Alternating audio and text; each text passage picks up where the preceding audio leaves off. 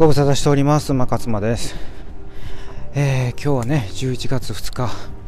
ということで、えー、久しぶりにちょっとね夜の時間帯にね収録を行ってるんですけれどもあのー、今日はね比較的過ごしやすい天気ですね東京。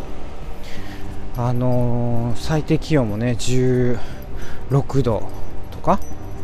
で最高気温が20度ぐらいですよね。まあこれぐらいのね気温がちょうどいいですよね。はい。そんな感じでね。えー、まあね紅葉もだいぶね紅葉めいてきて紅葉も紅葉めいてきてってねなんかちょっとおかしな表現ですね。だんだんねその葉っぱの色がね黄色とか赤とかね色にね変わってきたっていうことですよね。はい。であのこの音声の方もねどうですかね。だいぶあの初めの方はねあの音割れみたいな起こしてたと思うんですけどもうねだいぶいい感じではい。あのそんなに音割れもしなくなってきたんじゃないですかね。だいぶコツ掴んできましたね私もね。さすがに。まあそんなに寒くもないのにちょっとフェイスマスクしてるっていうなんかちょっとねあの顔が半分隠れてるのでねちょっとなんかこう強盗銀行強盗チックなね感じがしなくもないですけどね。そこまで寒くないっていうねこれだからもっと寒くなってきたらもうどうすんねやろっていう感じですけどね。まあそんなそんな感じでねこうえー、前回、前々回と今日とですね。またあのその映画の、ね、続きというか、まあそのあるね、えーと、映画好きな芸人さんが、えー、まあ、システマの南川という芸人さんがねあのまあ、その人生を変えた3つの作品について取り上げてたその3つ目についてお話ししたいんですけどこれまだ私見てないんですよね。えー、その3つ目何かっていうとですねオアシスオアシスっていうね映画のタイトル。これはねどうもね韓国映画らしいんですよね。私ね韓国映画ってパラサイト以外見たことないんですよ。韓国映画はねそんなになんでしょうねあんまり興味がないんですね。なのでちょっとこうあんまりだその韓国ドラマとかもね。いやだから海外では韓国ドラマ、韓国映画っていうのはね、あのー、まあ、人気があるというか、らそうらしいんですけど、まあ、私はあんまり、なんかすごいね、こう、すごいよとかね、韓国のこのドラマが、まあ、今多分ネットフリックスとかでも、なんかイカゲームとかっていうのが、ちょっと前流行ったらしいですよね。今も流行ってるのか知りませんけど。うん、そういうこうドラマが流行るっていうことがそういう現象が起こってるらしいんですけどね。私全く興味を示さなかったんですよね。でただねこのそのねあの南川が、えー、おすすめしてる、えー、オアシス。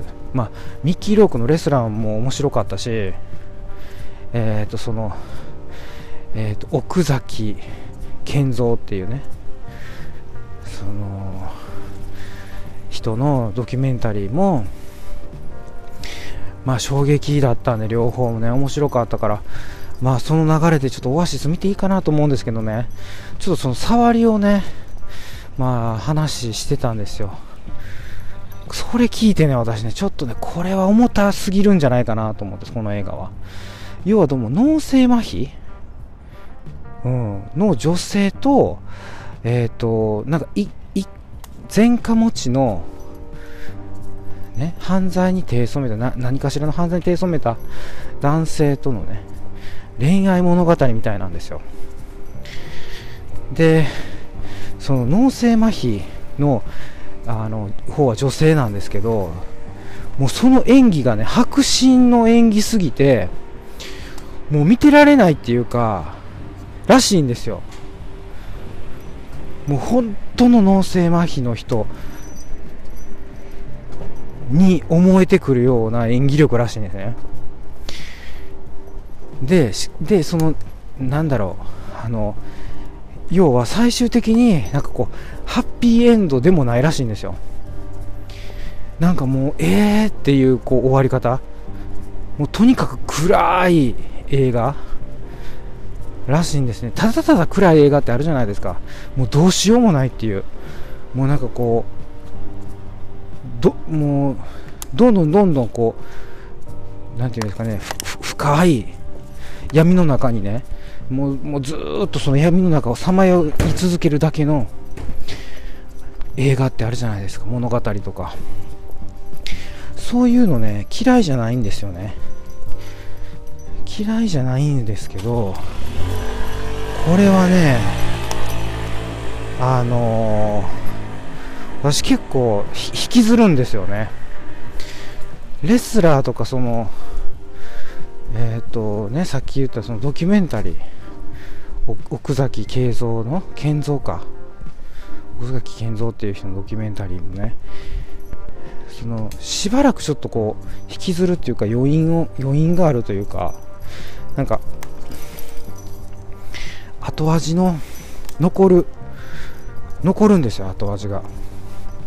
結構その衝撃的なやつとか考えさせられるやつとかそういう感じの映画をね。だからねちょっとオアシスだけはちょっとなかなか手つけられへんなっていう。まあそんな感じなんですよ。もしねオアシス見たことある人がいたらね教えてほしい。どんな映画やったんか。うん。どんな映画やったんか教えてほしいというか。まあまあこれはもう見るしかないですよね。ただちょっと見るには至ってないちょっと躊躇してるっていう感じですね。うんそんな感じで。まあだからもしまたこれね見ることになったらねちょっとこの番組でも取り上げようかなとは思うんですけれども、まあ、そんな中えー、そんな中というかね選挙。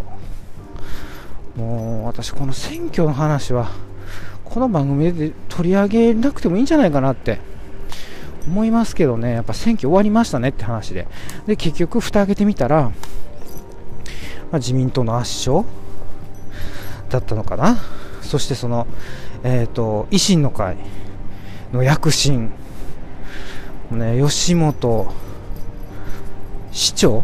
違う、市長松井さんか、府知事や、ね、のやっぱ人気ですよね。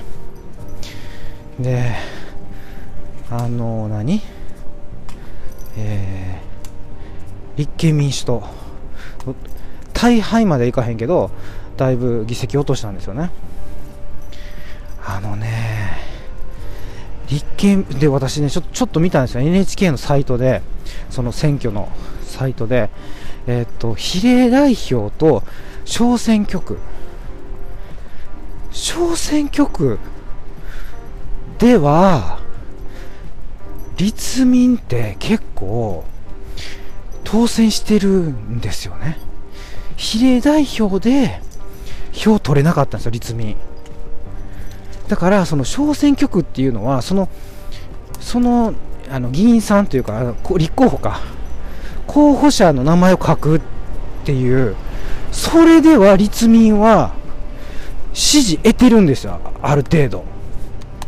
だからその個人単位ではやっぱり人気の議員っているんですよね。でもその政党で言ったらやっぱ立民っていうのは人気ないっていう話ですよ。比例代表でそうだから維新の会もやっぱほらその松井さんとかあの吉村あの人らはでもまあ国会議員じゃないですけどそういうこう個人でとして人気がある人っていうのはまあ数少ない。うん。だからその維新っていう政党の名前変えた人が多かったんですよ。なるほどそういうことかと思って。やっぱり立憲民主党はその小選挙区では結構当選してる人が意外にいたんですね。意外って言ったら失礼ですかね。でも私ね本当にほんであれでしょだからその議席減らしたっていう責任であの誰？枝野さん？とあとその福福山幹事長ね責任取ってこう辞任するでしょうね。その代表と幹事長をね。いやだからねでそれのそのなんで議席減らしたかって言ったらえーと、共産党と組んだっていうのを結託したっつって。ほんまにそれが原因なんかなと思うんですよ。もうその人気にそもそも陰りがあったんじゃないかっていう。立憲民主党っていう党自体が。共産党と組んだ組んでない関係ないんちゃうかなと思って。ほんでその共産党は別にあの議席がね相変わらず多いか少ないか知りませんけど別にその痛くも痒くもなさそうな感じですよね。別に。政党として維持できればそれでいいみたいな。だって別にその政権取ろうともそもそもそういうこう熱意とかもあんまりないしとにかくそのその与党が言ってることをと反対のこと言ってればいいだけの感じじゃないですか。だからまあそれはその立憲民主党はそれよりもちょっとマシなぐらいで立憲民主党もだから本気で政党取ってやろうっていう与党か。与党になって政権取ってやろうっていう気迫が、まあ、感じられないっていうかね。感じられない前に、まあ、なんで支持されてないんかという話ですよね、そもそも。その立民の中のその有名な議員さん一人一人は支持をされてるけど立憲民主党っていう政党としては支持されてないっていうね。うんそういうことやと思うんですよ。うん。だからねかそういうのがこの選挙を見ているとねわかるなーっていう。まああの本当に、まあ、政治に興味がない、えー、私からしてもですねそれぐらいのことは読み取れるなっていう感じがしましたね。そう。ね。で結局私はねあのそんなこと言いながらもねやっぱりね権利。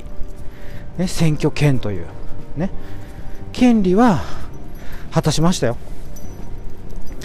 あのー、その当日ね、当日行くのはあんま好きじゃない、その前日、えー、期日前。投票ってやつね、行ってきました。大体あの、区役所とかでやってるんですよね。まああの、そんなに区役所遠くないんでね。とあの散歩がてらというかねウォーキングにもなるかなと思って行ってきたんですけど。まあね本当に小選挙区っていうのはまあ有名な人が当選してっていう感じですよね。無名な人たちっていうのはその比例で当選していくっていう感じでね。まあだから党と比例っていうのは党としてえー、どれぐらい人気があるかって話ですね。うん。それで今回は、その、えー、維新が結構人気があったっていうことが、まあ浮き彫りになったんですよね。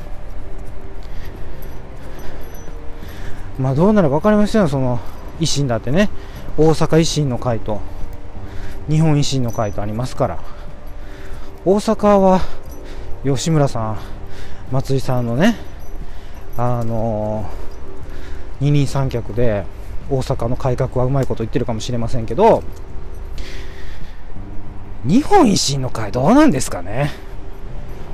なんか結構こう橋本さんが作っ橋本さんが作ったけどでもなんかようわからん議員いっぱい出てませんでした？だからまあこれも長い目で見るしかないですよね。ほんまに維新がね。真剣に第3の、まあ、政党になったらしいんでその立憲民主党の次の。だからそれでえだから第第1野党が、えー、立立民で、まあ、第2の野党ですよね、うん、だからねどれぐらい実力発揮してくれるのかっていうね、うん、待してるんですよねみんなね。ちょっとやっぱ維新は違うことやってくれんちゃうかみたいなね。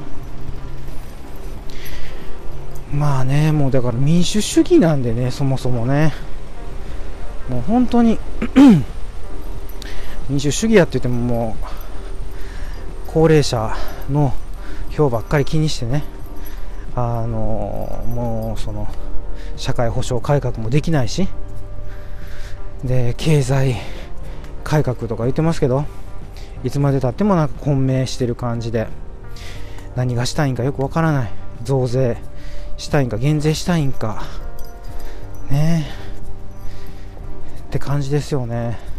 この国をほんまにどうしたいんですかね。ね。本当にこうよくわからない政治が続いていますけれどもまあ我々はねまあ生温かく見守ってねあまり期待せずにえー、我々も好きな好き放題やっていこうという話ですね。はい。というわけでね今日はちょっとまとまりのないね、えー、放送でね、えー、大変申し訳ございませんでしたっていう感じですけれどね、もうこの、えー、放送ほぼ毎日お送りしておりますのでまたね、えー、明日あさって、えー、楽しみにね聞いていただきたいなと思います。はい。それではご視聴ありがとうございました。